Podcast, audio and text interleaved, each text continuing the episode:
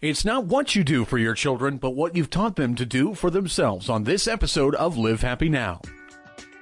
The ancient Greeks defined happiness as the joy you feel moving towards your potential. To think about positive psychology, it's a science, and it's actually younger than the internet, believe it or not. The reality is that social connection is, in the research, the greatest predictor we have of long-term happiness you have some factors in your control that can promote the health and resilience and growth of your absolutely most important asset, which is your brain. And so it all comes down to understanding ourselves. There's a way for all of us to succeed, but, but it might take different things. We're all looking for the same thing, and that's a way to bring a little bit more joy to our day. Join us as we look at the many different paths that lead us to that happy place. This is Live Happy Now. Hello and greetings and welcome to another edition of the Live Happy Now podcast. I'm your host, J.R. Houston. Wherever you're tuning in from, however you may be tuning in, we're just glad that you are making us a part of your day. We are also encouraged that more of you are making Live Happy magazine a part of your day. You can get uh, the latest edition wherever fine magazines are sold, preferably at Barnes and Noble. It's easy. It's right there. You can find it. You can also get the digital edition. You can go to the Apple Store or the Google Play Store, and uh, that'll have all kinds of special features involved as well. It's like the director's cut of the magazine. Pretty cool stuff. Well, this week we have got two guests, a rare uh, double header right here on uh, the Live Happy Now podcast. We've got uh, Molly Dahl and Dr. Caren Feldman. First up, we had a conversation with Molly Dahl, author of Youth Positive, Exploring the Unique Genius of Every 21st Century Adolescent and the Youth Positive Teacher's Guide. And she conducts teacher trainings and workshops and presents youth positive and positive education at conferences around the country. She also holds a certificate in positive psychology from the Whole Being Institute. Well, Molly, thank you so much for taking time out of your schedule to be here with us on uh, the Live Happy Now podcast. And I, I got to ask because so many people are, are seeing teens these days, and well, kids these days, they aren't how I used to be. What what made you take a look at kids and go, yes, there's potential here. We can do something great with these kids? Well, that's a great question because that's kind of why I became a school teacher. It was a total accident, and I fell in love with it because teenagers are amazing. And the, I was lucky enough to be in the classroom for 15 years with them, and they really shaped the way that I developed as a teacher because they have so many needs that we didn't have, you know, yeah. the older generations. They're not like I was. I totally get that. So I started studying adolescent brain development and learning acquisition theory, which led me into studies of positive psychology. And my last uh, probably five years of teaching, I just started feeding to my students the things that I was learning about positive psychology, about how you really learn, how you learn best. And they loved it. And the last two years in the classroom, I was formally enrolled in the Whole Being Institute's Positive Psychology Certification Program.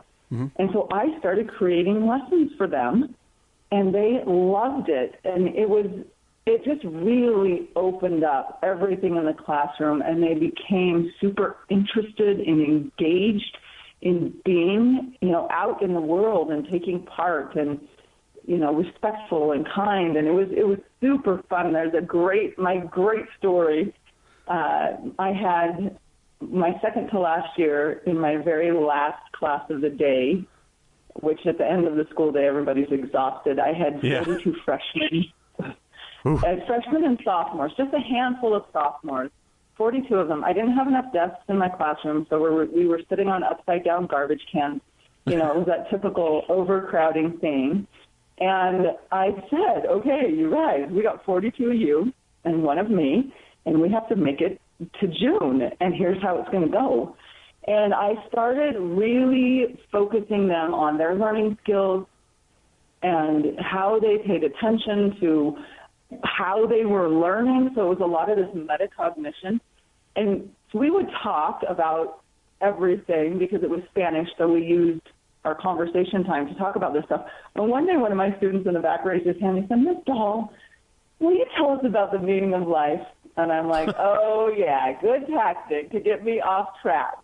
Because they knew I love that kind of stuff. I'm like, no, I'm not buying it today. We got a lot of stuff to cover. And he said, well, seriously, we were talking about this at lunch, and we really want to know. And I said, oh, yeah, who's the we that was talking about this? I am not kidding you. About half of the hands in my classroom went up. And I oh, was Oh, wow. amazed. I said, you guys talk about this stuff at lunch? And, you, you know, the comments were so I, they were just so encouraging. Like you're doing something good with these kids, Miss Dahl. It was awesome. And so I said, you know what? Yeah, let's finish up this task that we have, make sure that we all get it, and then we'll talk about it. And so we did. And so they, they, what's the meaning of life? I said, the meaning of your life is to be happy. And they kind of were like, what are you talking about? I said, listen, think about the happy people in your life and how do they behave? And that is the key to your life, being happy, because when you're happy, you're nice, Mm-hmm. you're kind, you see perspectives that aren't your own, you're available to differences without being fearful or critical. And so happiness is a worthy goal. And oh my goodness, that we had the best class discussion. It was the highlight of my teaching career. That class, those 42 little freshman and sophomore kiddos, it was amazing. That's incredible. I was never a part of a class like that in high school. I can assure you of that. Well, we might have had a, a teacher that could have done that, but no one in in my high school was thinking that way. A couple of things jumped out at me uh, while while you were talking there. Number one, you talked about the different needs that kids have uh, these days, and and it's amazing to me because.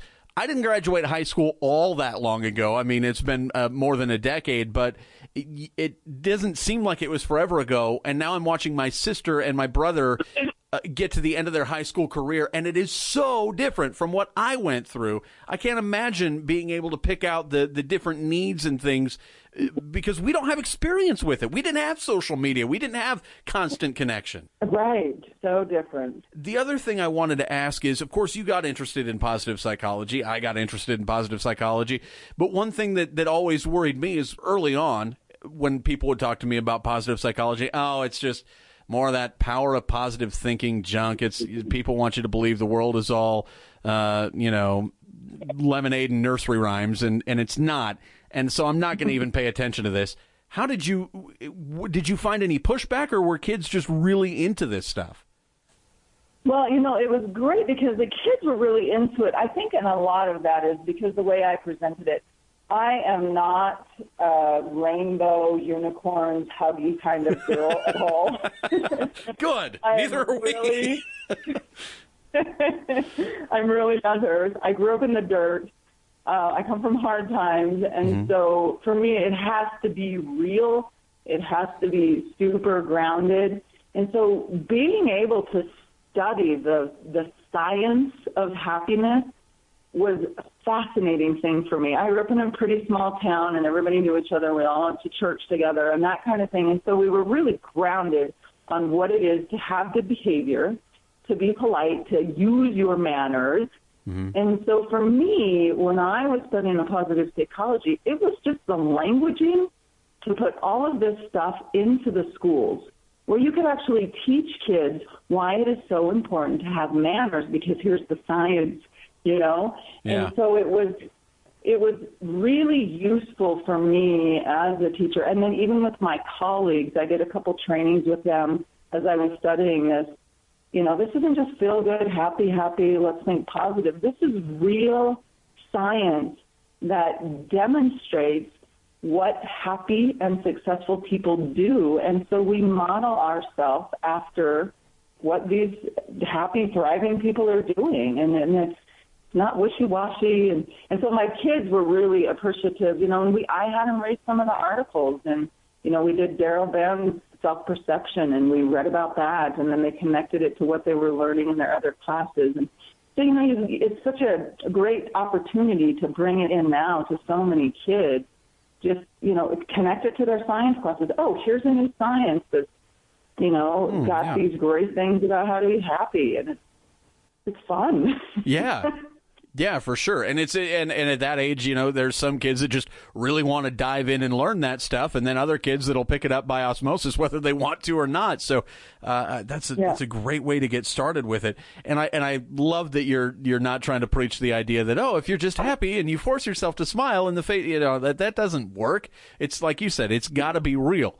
Uh, I'm also Yeah. wondering if you and I grew up in the same small town because it sounds exactly like where I grew up. Um, when we're talking about uh, your your projects, the Youth Positive Teachers Guide and Youth Positive and Positive Education, you, you use youth as an acronym. What what does that stand for? it came to me, you know, it was one of those things where you're puzzling and putting all the pieces together, and you think, I, I have no idea. I have to let this rest. I'll look at it in the morning, Uh-huh. and it, it just pops in. So the why is you, who you are. We go through um, your learning style, so you can figure out how to best learn in school, how you take care of your physical self, um, your self perception and self concept. And this is a great place to start with kids. Well, probably anybody, because this is what we think about, you know, it's Right. me, your mind. So we start there. That's where teenagers are. And we, they, I tell you what, they give them two spoons and they will eat this with both hands because they are so interested in who they are and how they present to the world. Yeah. And so we take them through that that process of that self exploration, but it's not it's not how you present yourself to the world. It's who you really are.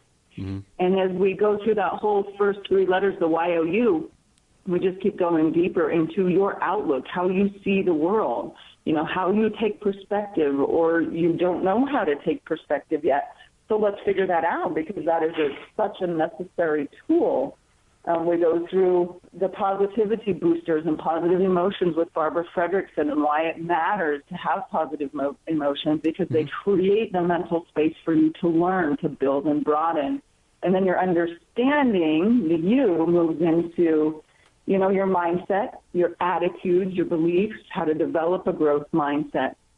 And so it's kind of magical how it turned out because that YOU, as we take the students through that, gives them a platform, a strong foundation of the self.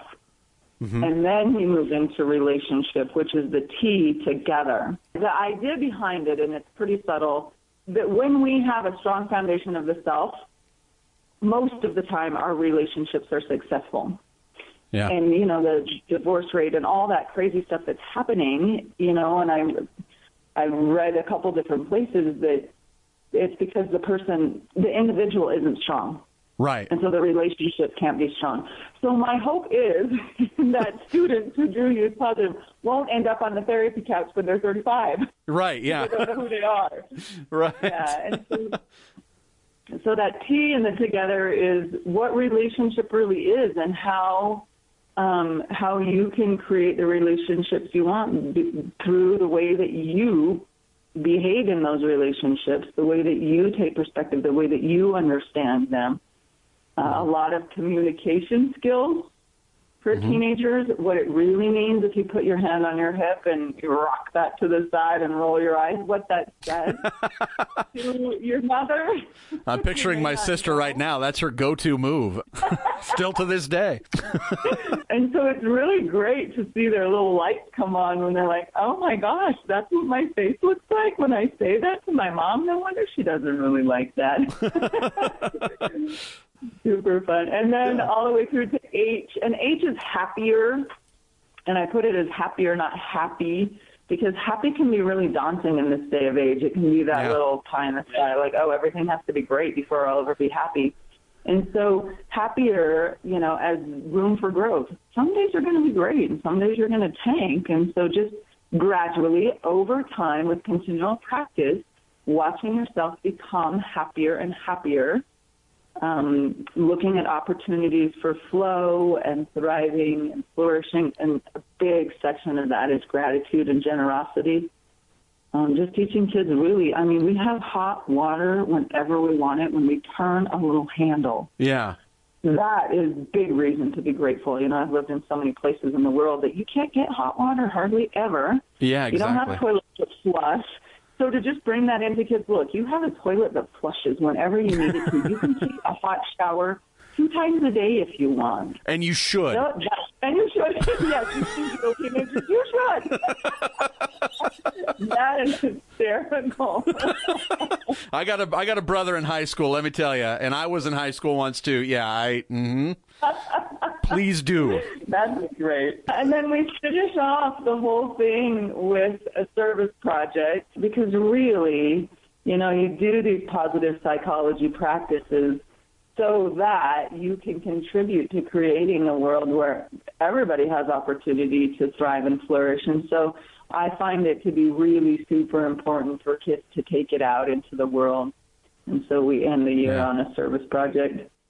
Yeah, that's that is very key, uh, and and I like I, I, like the the flow of that because you kind of start out focusing, like you said, you focus on you, and I can remember being a teenager, and and I don't know that I've completely overcome it, but I remember being a teenager, and you're almost entirely self absorbed.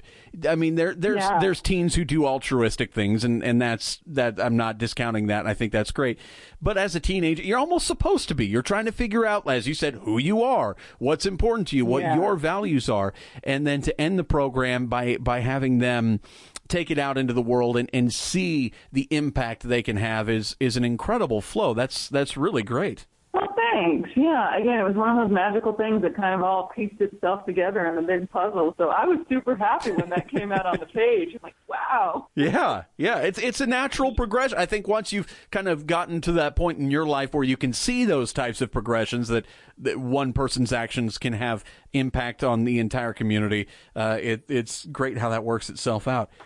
Who do you, who do you yeah. believe can benefit the most from from your program? Oh, probably the kids. When I first started, you know, I did high school because that's my expertise area with the teenagers. I love them. Um, middle school kids, I I had to, you know, do a lot of perspective taking and and I I substitute taught after I quit teaching in my classroom when I was writing the books and stuff. I substitute taught a lot to get into the middle school mm-hmm. um, setting and to learn those kids a little bit more. And people kept asking me, "Where's the elementary version? Where's the elementary version?" And now there is an elementary version, which is amazing um, for the little kids. And I think if we start when they're young, it would be amazing.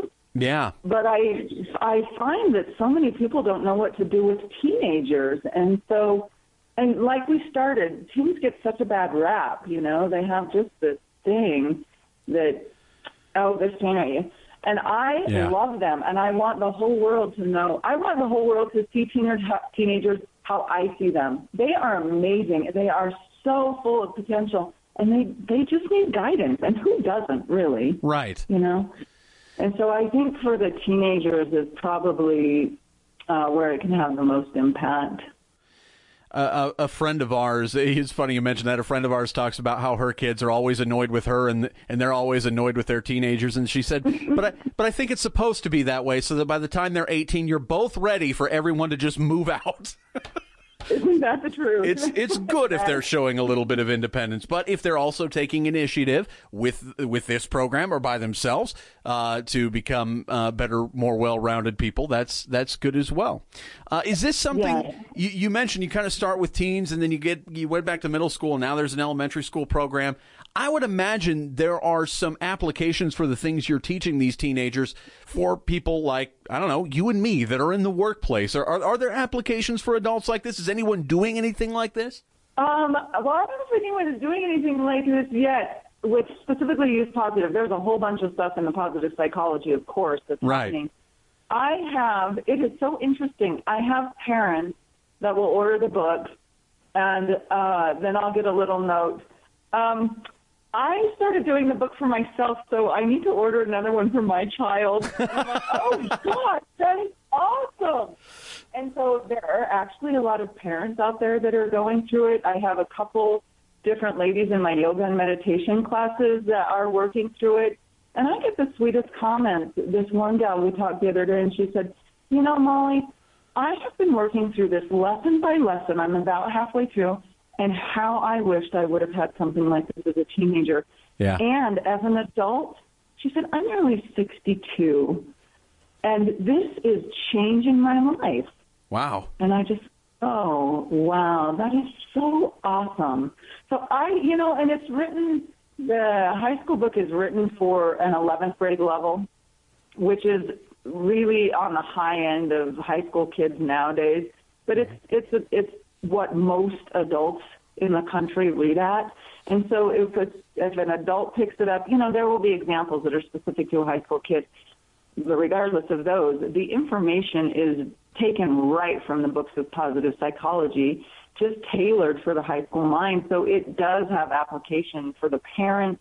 The teachers that teach it read it and, and they have the same comment. I wish I would have had this when I was a kid. I can tell you right now, I wish I would have had it when I was a kid. If if you could have caught me, you know, like as a freshman, like you were talking about, my freshman and sophomore year, I would have probably been nicer to people. That would have changed everything. Yeah. yeah. Oh, and that's another great thing. I just um, got Carson City High School here in Nevada, uh-huh. and we're using it for the freshman transition. So we get 650 tra- freshmen freshmen in that transition program, and I'm going to go in and do some guest speaking. And I've been working with the teachers to do a little bit of teacher training, and it's just it's really exciting because it's the first school that has adopted it for their whole freshman transition program. That's excellent. As you mentioned, you're you're in Nevada, we're in Texas. I'm told by our producer that we are listened to all around the country. She may just be telling me that for ego purposes, but I'm going to assume that it's true. Uh, if people around the country would like to implement your program, how can they go about getting in contact with you or booking you, or or, or what? What's that process? Well, on my website there is a contact page. Yeah, just reach out and we'll con- we'll have a conversation about what the needs of the students are, what the needs of the teachers are, and and the the great thing about it, you know, this is kind of true of positive psychology in general, is it's I don't know if this is a word. I might be inventing a word. It's tailorable. Tailor it to any group, any, you know, any set of kids, any whole school, any yeah. socioeconomic background. It just, it fits because it's, it's the core of who we all are. It's the truth of who we want to be and how we want to be our ideal best self. Absolutely, that's uh, certainly something we found. We can we can uh, take the information and find it in uh, many different ways and ways to apply it to people. So I'm sure teachers are going to be able to do that with their students, which you have to do in teaching anyway, because every class and every kid is different. So uh, finding the way that's to reach right. kids is uh, certainly a, a I would think a fun challenge. Maybe I'm wrong. You're the teacher. You're the expert. I think it's a super fun challenge, and I know not every single teacher agrees with me, but there are a lot out there that say, "Yeah, that's the fun part." well, we certainly want to thank you for being on the program. We also want to thank you. We've got a worksheet uh, that we're going to make available for download on livehappynow.com. It's a worksheet on goal setting, and we've also got a free guide to three deep breaths. And uh, so we're looking forward to uh, having that out there and having people try it out. But uh, thanks for joining us. I, I feel like there's a, a, ton more to discuss, so we'll we'll have to do that uh, at another time. But thanks for thanks for taking some time out. Oh, thank you so much. I sure appreciate it, and it's my pleasure. Thanks again, Molly, for uh, joining us. We look forward to hearing more. You can find out more about Molly by going to livehappynow.com. Our next guest is Dr. Caren Feldman, a clinical psychologist and a certified school psychologist. She provides in services, interactive workshops, and now is writing her first book titled The Grit Guide for Teens. The highlights there of Dr. Feldman's professional life.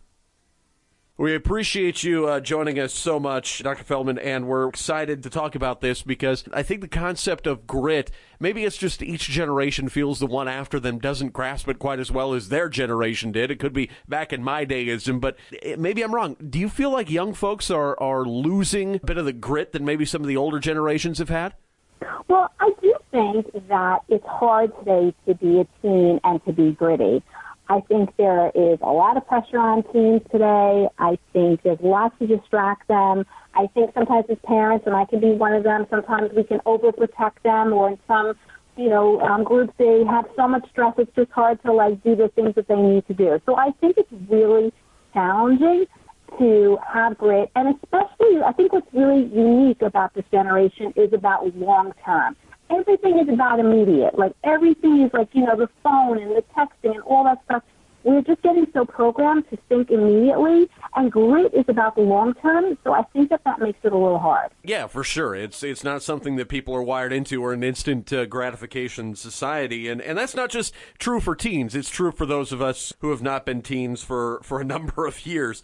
But uh, was was that the sort of thing that, that inspired you to write this book? The immediacy uh, needs that you're seeing kids with, or, or what what was the, the catalyst for making this happen? So I think I come from this like from two places. One from a professional place. I'm a clinical child adolescent psychologist. I see a lot of patients.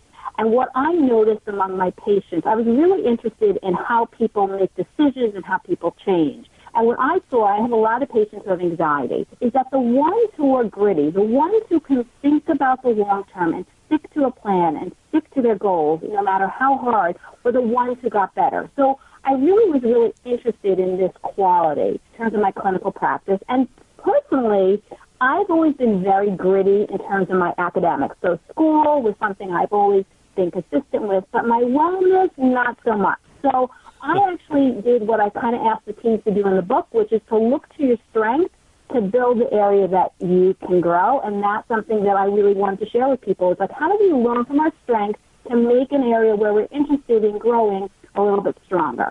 Why is this something that's important? Because, I mean, you're a kid, you're sitting there, you're thinking, well, I mean, I've got all this other stuff and all these people are handling these things for me. Why do I need to develop this? Oh, because I do think that the good things in life are about the long term. The things that are mm-hmm. meaningful, that have value, is about tapping into that long term, more future self. And so I think, especially even for kids, developmentally, kids really tend to think much more about the short term. So I think that it's essential, especially for 21st century learners and what we're going to want for these kids in terms of when they go into the workplace. We're going to want people to be gritty. And sometimes some of the complaints is that some of these teens and millennials aren't necessarily naturally in that way. But I think that there's a lot of um, environmental reasons for that, and, and a lot of, like we said before, it, society today, even for adults, it makes it really hard to be gritty. What uh, what are some ways that, that if you're a, if you're a parent or or if maybe you're a teenager who's listening to this and you're wanting to develop these skills, what's the best way to build this this uh, attribute or this skill of grit? You have to come from what I call a place of yes, a place of passion, of connection. You have to figure out like why it's not so easy to take on long term hard things. You have to figure out the why. Why you want to do this? What's the buy-in? How do you, if you're a teen, why do you want to do this? If you're a parent, how do you kind of frame it in a way that you're going to get buy-in from your teen? So the buy-in is essential. I think you also have to have that kind of mindset. What kind of mindset we're talking about is being optimistic, but believing that along the way of any kind of thing that's challenging, you're going to have setbacks. So having that optimistic kind of growth mindset is really important. But that's not enough. You got to also have the behavior. You can't just have that mindset. You have to put in the time. You have to practice and you have to set goals and you have to figure out when your goals don't work how to kind of rebound and the last thing I always feel like when I've spoken to teens, because I did a lot of interviewing with teens before doing the book, they have people. They got a support team. You have to have a grit team. So if you put all those things together, I think that's the best way to make what we call this authentic grit, this grit that's really often for a sense of purpose, like doing it for your, not only for yourself, but for other people too. And I realize that, that everybody is different, and, and I can remember back to my own high school days the kids who were very likely to persevere in the face of adversity, or very likely to fold and collapse in the face of adversity, or very likely to have somebody come fight their battles. I mean, everybody has a different situation. But in generalities, how do you think we get the kids to buy into this idea that, that the long term is incredibly important? I think we have to be, like you said, aware that teens and kids don't naturally think about this. But what I love about this, and this is my psychologist hat, is I do think these things can be taught. Just like other skills might not come naturally to people, I think that with the right method, you can kind of sell these things and have teens really buy in and take, you know, drink the Kool-Aid and want to do this for themselves. I do think that one of the things that I know that um, has I've gotten feedback from teens is really helpful is this notion of like, almost this iceberg illusion. I think that sometimes teens, especially I feel like with social media today, people just see rainbows and unicorns. Like nobody's posting an ugly, you know, selfie of themselves. I think there's a distortion that everything is rosy, everybody's just having a wonderful life. And I think it's really important for us to share that under all that success is a lot of hard work and a lot of failure, and that anyone who does anything great is going to have a setback along the way. And I think it's a really important message to share with teens because I think that that's a little bit, especially given everything with social media, I think that that can get really distorted. Um, and I also think that things have got practice. I think there's sometimes this notion like that these really like people like these kids that they see in their class who are doing really well in school or the athletes or kids who are socially just out there, they just woke up that way or were born that way. And they don't realize that it comes with a lot of practice and a lot of hard work. So I think that that's a really important message to share. For sure. I mean, I, am I'm, I'm thinking back to all the times I was jealous of the kids who were better athletes than me, which I believe were roughly all of them. And you just think, well, hey, they, they, just go out there and they're popular and they're cool and and uh, it's it's a natural thing. And you don't even th- you only see them at the game. You know, you're not seeing them out there uh, day after day uh, working so very hard and, and sweating and gritting it out uh, on the practice field or or uh, in the gym. It's kind of an out of sight, out of mind thing. I think uh, kids don't really see it. One thing that that really I, th- I think maybe would would add to the struggle here is the way people have begun parenting these days. And I can remember it, it was a while ago that I was in high school, but still uh, not all that long ago. And I remember kids who would get in trouble, and it was never their fault according to their parents. Uh, it was always somebody else's fault. It was always the teacher was out to get him, and, and they were going to come in and they were going to make sure Junior got uh, his way. And the kid never built up, I guess, that uh, almost immune system to fighting their own battles. How do we keep parents from doing those sorts of things? I heard Ken Ginsburg, who is a, a pediatrician who writes a lot about resilience. You have to think about the 50 year plan like the five year plan. Yeah. Where do you want your kids in 50 years? Or is, is what I'm doing right now as a parent, it might help them get out of this annoying teacher's class, but am I really giving them the skill set that they're going to need to be an effective and a, a good community member when they're 50? Um, and I think that that's what parents have to do because I think just like like teens, we get anxious and then we want to fix things and make it go away, and we step in and we don't really think about like what's the ultimate message we're sending by us stepping in to our kids, and also are we not letting our kids learn to pick themselves up when they have that safety net? I feel like the teenage years, you know, especially the high school years, the kids can make mistakes and they're living at home. You can like fix, you know what I'm saying? There's a safety net. And ultimately, they're going to be independent, and we want them to have the skills so that they can really truly fly. But if we don't prepare them when they're in high school or even younger, how do you expect them to get there? So I think that we need to like take a step back, and we sometimes need to like breathe and say that it's going to be okay. But just as we want to make it feel, you know, just like we want to develop them to be happy, I think we also need to be really mindful about helping them to be more autonomous and learning how to have their own voice and learning how to deal with setbacks. Yeah, and, and the the qualities of, of the resilience and the grit and the perseverance and those mm-hmm. types of things. And I really like what you said about the idea of the safety net that they've got at home. You know, kids are going to screw up. I certainly screwed up yeah. uh, a lot more than I'd probably even like to admit now, and definitely more than I like to admit then. But my parents were there. They didn't just right. let me drown, they would let me fall into the water, though. I think that's a, a key skill to let them fall into that water and try to figure it out themselves before it's too late. Then you swoop in, but but don't keep them on the on the shore the whole time.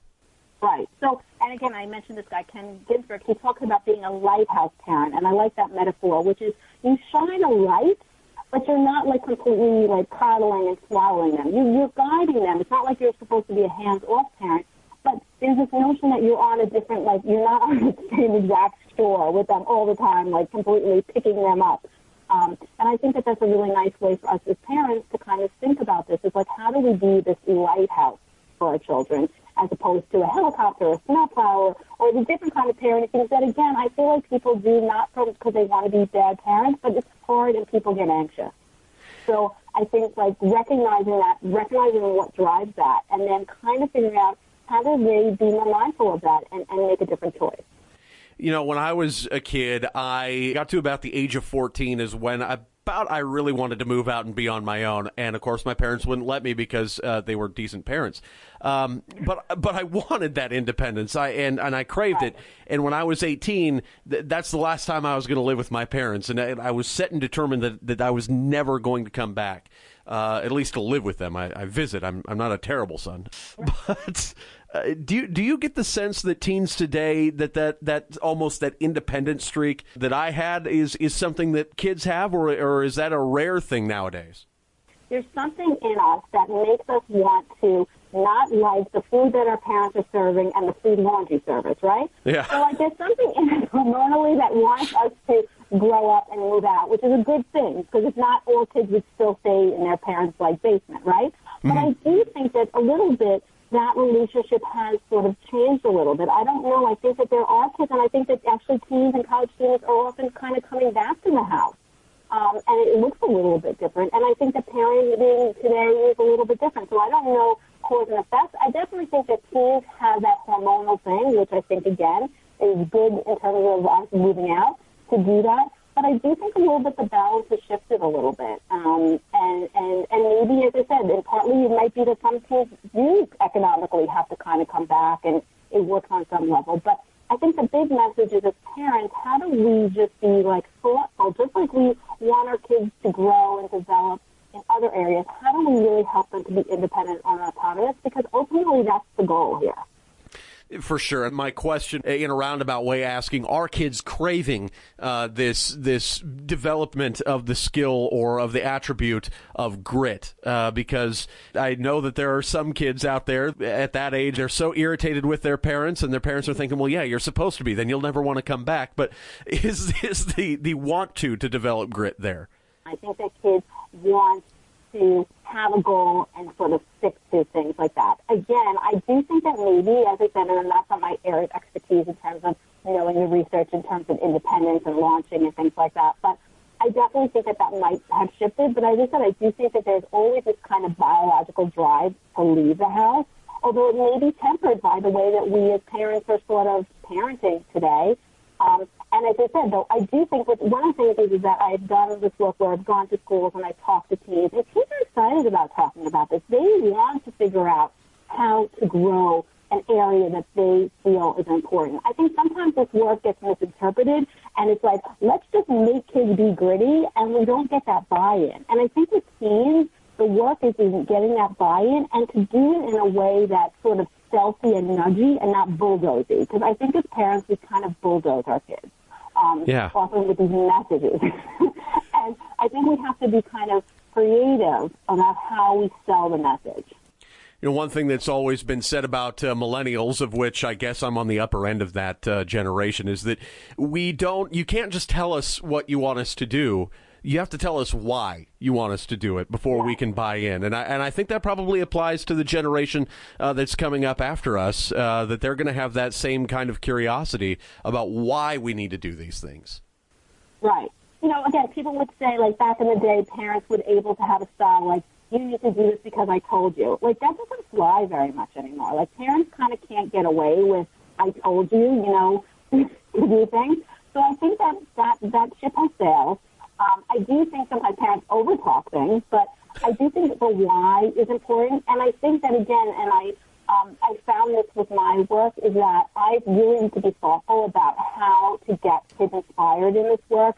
One of the things that I've done is I actually created a YouTube channel. Um, yeah. It's called the Grit Guide for Teens YouTube channel, and it's teens sharing their story. And I feel like when teens hear other teens share um, what they've done, it's been really powerful. I also do, I work in an elementary school as a school psychologist, and I do work where I have older kids teaching younger kids, and they love it. Like the older kids learn the message, and the younger kids just love listening to the older kids. So I think if we can get teens buy-in and teens input in the whole process, that is a critical part of, of, of doing this. It's, it's not a mm. step you can skip.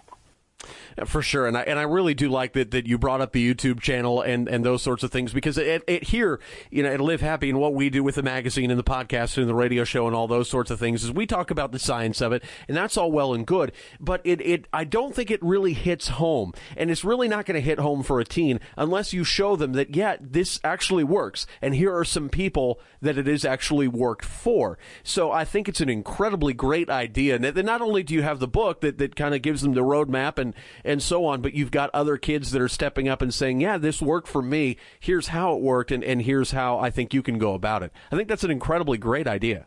It kind of goes back to what we said at the beginning, is that we as a society, it's not only teens, adults too, we don't publicize our like steps and our challenges. Yeah. And what I do in this video is I'm need transparent. These teens are saying, you know what? When I tried to do this cool thing with this musical instrument, I like messed up at first. Or when I like had to go to sleeping camp after I got diagnosed with diabetes, it felt raw it felt hard. But I went, and even though I was really scared, I did it.